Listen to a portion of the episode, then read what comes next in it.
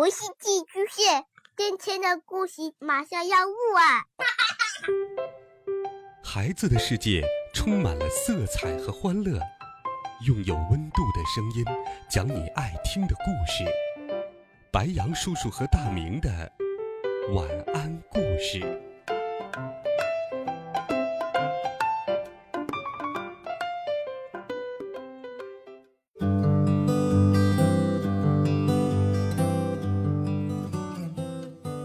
小朋友们，晚上好，欢迎收听白羊叔叔讲故事。今天，白羊叔叔为你准备了一个温暖又有趣的故事。故事的主人公是一个小男孩比尔，他拥有各种各样的玩具，可是他一门心思只琢磨着一件事情，那就是像鸟儿一样在天空中飞翔。他成功了吗？一起来听《比尔的气球之旅》。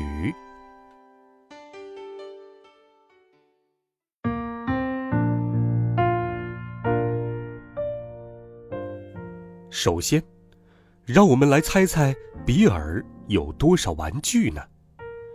要搞清这个问题，让我们一起来清点一下吧。比尔的玩具。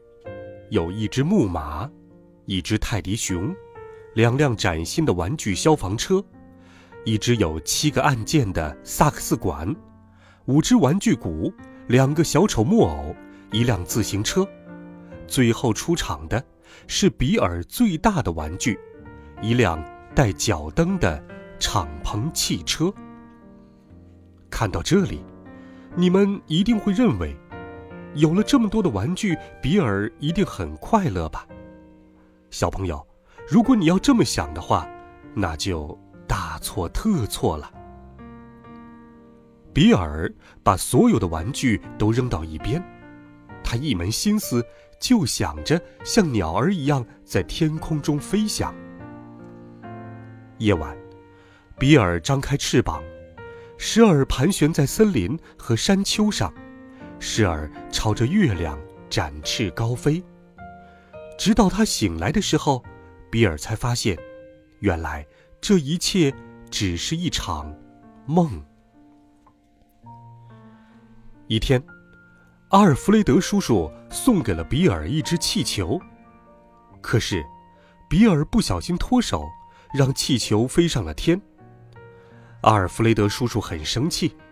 但比尔却欢欣雀跃，因为他可以借助气球来圆自己的飞行梦了。尽管用气球来实现梦想的希望很小，但比尔还是决定全力以赴。他拿出自己所有的积蓄，买下了六只气球。回到家，比尔拿着气球顺着梯子爬上了屋顶，然后飞身一跃。扑通！不幸的事情发生了，比尔重重的摔到了地上，左脚骨折了。虽然脚上打上了石膏，可是比尔并没有放弃他的梦想。他认为，飞不起来是因为气球太少的缘故。可是，怎么才能弄到足够多的气球呢？比尔的生日。马上就要到了，他邀请了上百人来参加自己的生日聚会。他请求所有接受邀请的朋友送给自己一两只气球作为生日礼物。生日聚会热闹极了，比尔也收到了很多很多的气球。少量的气球是安全的，但大量气球聚在一起。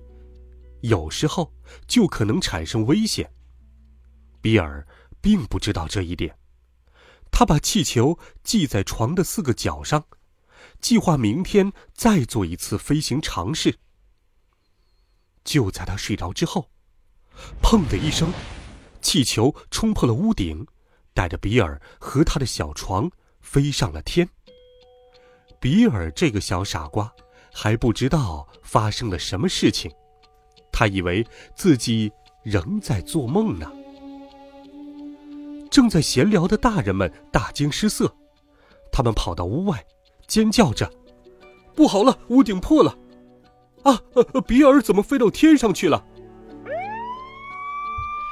消防车赶到了，消防员们架起了梯子，可是太晚了，比尔已经飞得很高，消防梯够不着他了。这时候，比尔终于从睡梦中醒了过来。他看见美丽的夜空中繁星闪烁，地面上的灯光就像一串串珍珠项链。他飞呀，飞呀，天亮了，在明媚的阳光下，地面上的房屋看上去非常非常小，远方的大海。波光粼粼，海面上的大小船只穿梭而忙碌。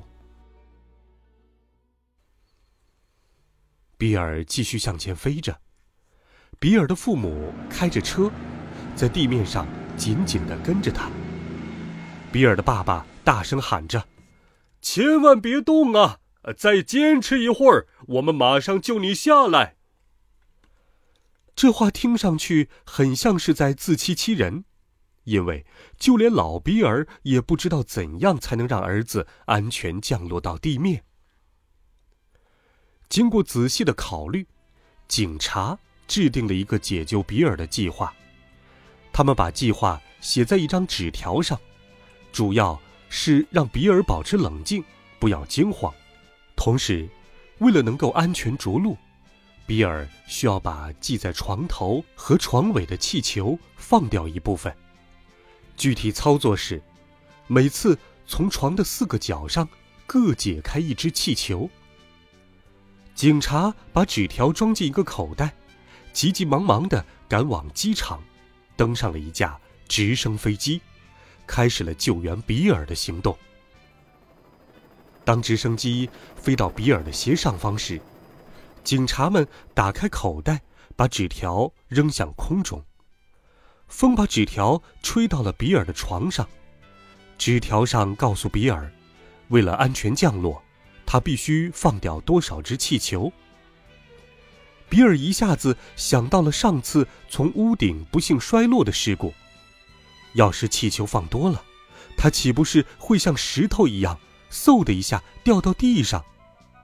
比尔。越想越害怕，他对自己说：“我才不要冒这个险呢！要是想不出更好的办法来，我宁可就这样待在天上。”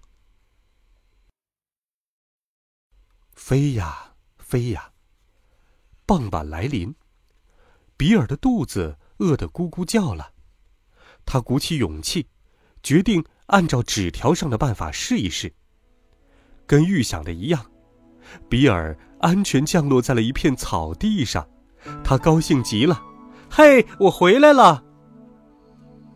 比尔坐上汽车，跟爸爸妈妈一起，高高兴兴的回家了。好了，孩子们，就是这样一个温暖又有趣的故事。白杨叔叔更想告诉你，梦。有多美，实现它的决心就有多大。如果你有梦想，或者有想做的事，付出努力，我相信你一定会获得成功。欢迎你给白杨叔叔留言，或者把白杨叔叔讲故事分享给更多的好朋友。我们明天见，晚安，好梦。